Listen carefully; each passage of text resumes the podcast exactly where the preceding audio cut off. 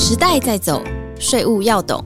EY 税务轻松聊，剖析台湾最新税务法规，探索国际税务脉动。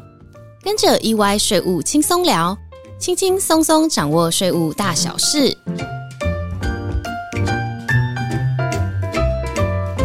嗨，大家好，欢迎来到 EY 税务轻松聊，我是安永联合会计师事务所税务服务部负责公司税务咨询服务的经理黄瑜哲 Andy。大家好，我是税务服务负责税务申报依规及相关咨询服务的职业会计师蔡雅萍 Anna。今天要跟大家聊聊的主题是国税局针对营所税的补充说明，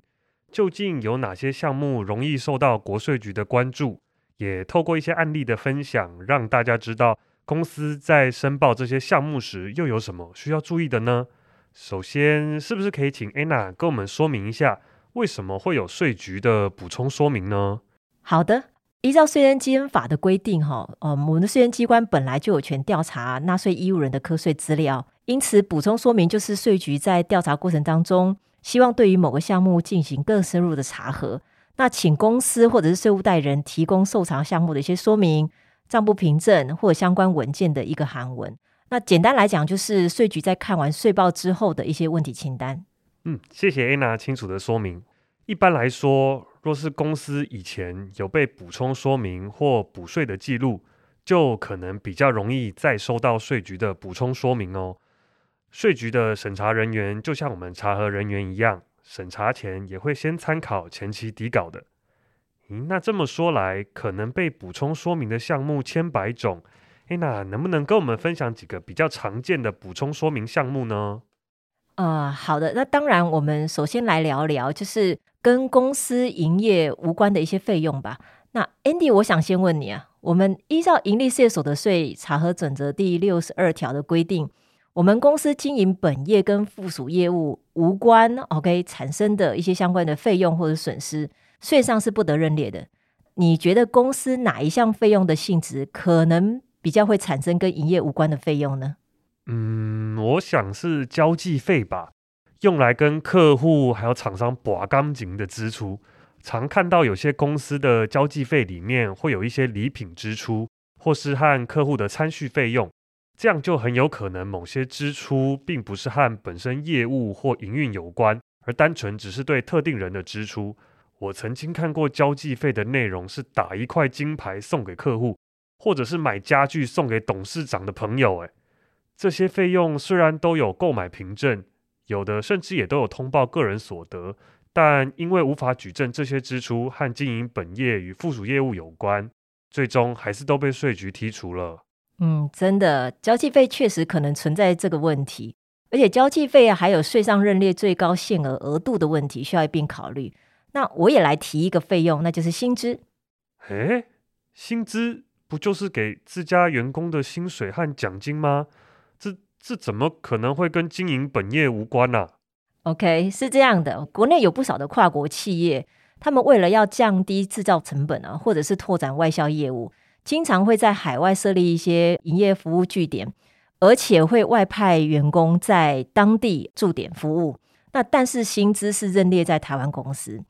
这一类的外派人员，很有可能大半年都在海外做的都是海外子公司的业务，或者就是说公司主张外派员工是去海外洽商业务，但是税局在调查就是这些员工的入出境记录的时候，会发现这些外派员工在境外的时间很长。又没有相关的差旅记录，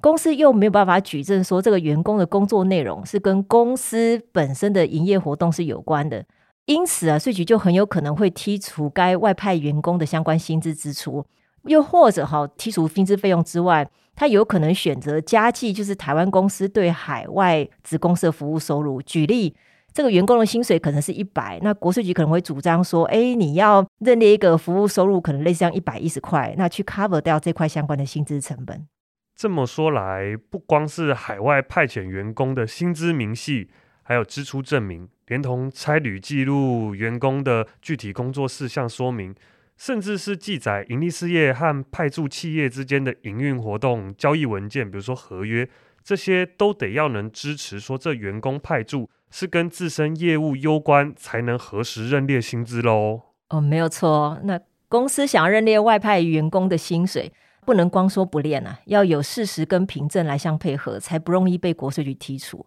那除了薪资支出之外，我想要再提一个。佣金支出其实也很容易会有跟经营本业或者附属业务无关的问题哦。我们都知道说，佣金支出的猎报有两个重点呢，一个是有没有居间中介的事实，也就是说要有可能经纪人啦、代理人啦等协助介绍或代理业务销售的这类事实存在。那另一个就是说要跟经营本业有关了。我这边有个例子哈，就是 A 公司支付给 B 公司一大笔佣金支出，那希望借由代理，就是说可能支付佣金的部分，可以因此销售给 C 公司。那但是税局后来发现，A 公司本来就有跟这间 C 公司有往来了，那为什么还要额外支付给 B 公司佣金支出呢？那最后 A 公司的这笔佣金支出，就因为没有中介的事实，那因此我们支付给 B 公司的费用。国税局就会主张说，A 跟本业无关就被剔除了。那另外一个案例就是甲公司支付佣金支出给乙公司，甲公司主张说，哎，乙公司负责相关进行的广告投放啊，带来订单。但是乙公司其实跟甲公司都是同一个集团的关系人，那甲公司销售的对象也几乎都是集团的关系人，那最后也会就是依照同样的理由被国税局给剔除了。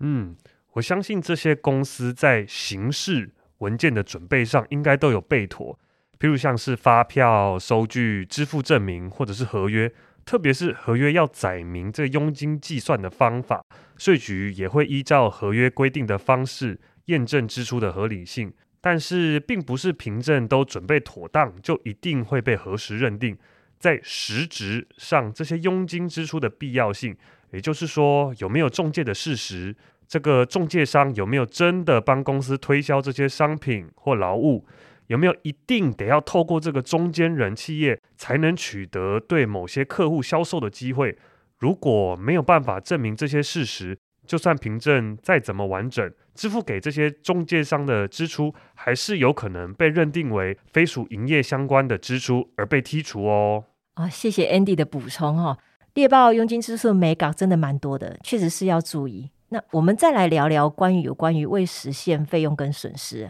依照查核准则第六十三条，哈，有提到就是未实现费用或者支出，除非另外有规定，不然都是不予认列的。就是原则上其实不能认列，但是例外是可以认哈。那已实现或者是未实现，最直观的认定就是公司付钱了没有。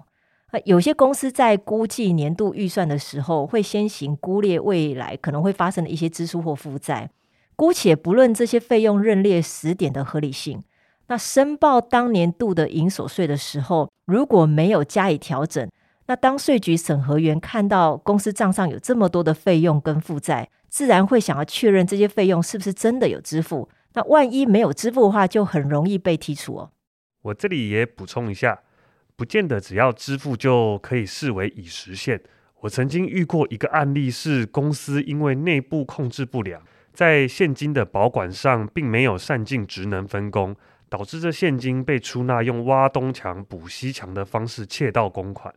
公司知道后，虽然还不确定金额，但先就可能的金额估列一笔损失。直到隔年清查完毕，才去报案，取得报案三年单后，才在税上列报这笔损失。虽然这些现金已经被偷了，听众可能也会觉得这样应该算是支付了吧？但实际上，窃盗损失依照查核准则的规定，必须要取得损失的清单或者是明细，还有警察机关的证明，才能算是已实现哦。嗯，这个案例相当有意思哈。然后，另外呆账损失是否实现的认定也是需要注意的哦。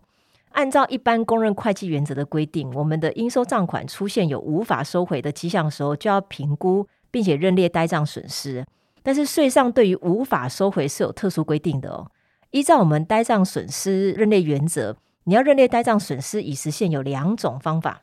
这个我知道，一种是债务人倒闭跑路、破产，或是跟他和解；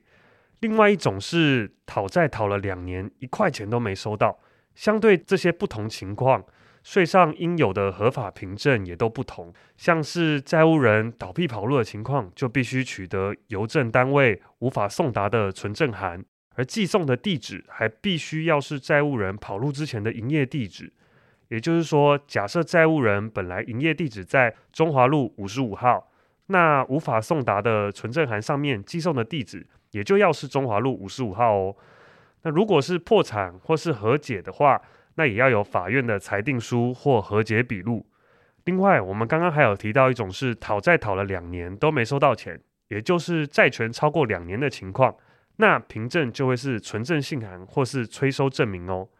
这边还有一个重点，就是凭证的日期相当的重要。有个例子是一间公司在一百零七年度列报了巨额的呆账损失。那税局调阅了这个呆账损失的相关证明文件以后，发现说这个公司它在一百零三年的时候销货给国外公司，但这个国外公司因为经营不善，无力偿还这笔款项，欠了好几年都没有清偿，所以最后公司在一百零七年十二月三十日的时候寄发了存证函催讨货款，而且就这些未收取的货款列报了一百零七年度的呆账损失。但实际上，这封存证函是在一百零八年一月十五日才送达国外公司的。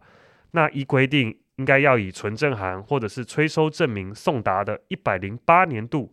为呆账损失的列报年度，而不是一百零七年度。因此，这公司被调整补税喽。嗯，呆账损失的凭证日期确实是有特别的规范，那大家应该多注意哈。最后，我们来聊一下有关于费用性质的区分跟列报。为什么我们说费用性质一定要分类正确呢？主要是因为我们查核准则对于各项的性质费用所具备的合法凭证，其实规定都不一样。那虽然大多都是发票跟收据，但是有特定的费用还是有其他的文件需求，像是报章杂志的广告费，除了取得收据之外。还要取得广告的样章作为合法凭证。那再来，为了避免公司福报费用支出，特定的费用往往也会有规定的限额。像我们刚刚举例的交际费，然后另外还有像捐赠、职工福利、伙食费，甚至连折旧费用也有规定的相关限额。所以不是公司想报多少就可以报多少。所以正确的分类其限额的计算才会正确哦。嗯。像是交际费和广告费，感觉性质都差不多，都是公司用来做业务推广的支出。但是交际费是有限额的，常常看到有些公司因为交际费、广告费分不清楚，而产生广告费被税局认定为交际费的情形，然后又因为交际费超限而剔除了部分费用。诶，安娜，你是不是可以跟我们说一下这两种费用应该要怎么区分呢？好啊，我们可以用一个很简单的方法来判断哦，那就是有没有针对特定人。如果有针对特定人的支出，像是请特定的客户吃饭啦，或常常吃饭应酬啊，或者是逢年过节的时候对客户送礼，这些都是有特定对象的。因此，这些就是归类在交际费。如果没有特定的对象，像是电视啦，或者是包装杂志的广告投放啊，又或者是公开宣传的相关支出，这些费用的支出是没有特定对象的。因此就归类在广告费。那这里就衍生了一个很有趣的案例哈，有间西药公司在一百零七年度的营所税申报的时候，列报了五百万的广告支出，其中三百万是属于赞助业务相关领域的医师参与，可能就是呃医学的研讨会的费用。透过医学会议上的医药薪资交流时，宣传公司产品资讯，乍听之下放广告费很合理啊。但是如果用我们刚刚提到的方式来判断，那 Andy 你觉得税局会怎么看呢？安娜，你刚刚有提到说这个研讨会只有赞助相关领域的医师，那就是有针对特定人支出。嗯，可想而知，最后结果应该是有跟我们一开始说的一样，分类到交际费，然后又因为交际费超限而被剔除喽。对呀，要注意的事项其实蛮多的。那税局每年报税之前，也都会提醒营所税申报所常见的缺失，各位听众可以多加留意。如果企业已经知道当年度有比较特殊的交易，或者是某项损益的波动幅度比较大，在申报当年度营所税的时候，不妨先行检视是否符合所得税法及查核准则的相关规定。那必要的时候，也可以寻求专业人士的建议，以降低税务风险哦。感谢安娜今天跟我们分享这么多。其实税局的问题可能依照公司的规模或者是营运方式不同而有所变化。今天也是就我们日常容易遇到的议题，跟大家做个分享。特别是这些案例，相信大家跟我一样仍然意犹未尽。透过 Anna 跟我的聊天过程中，提醒大家一些补充说明题目的注意事项。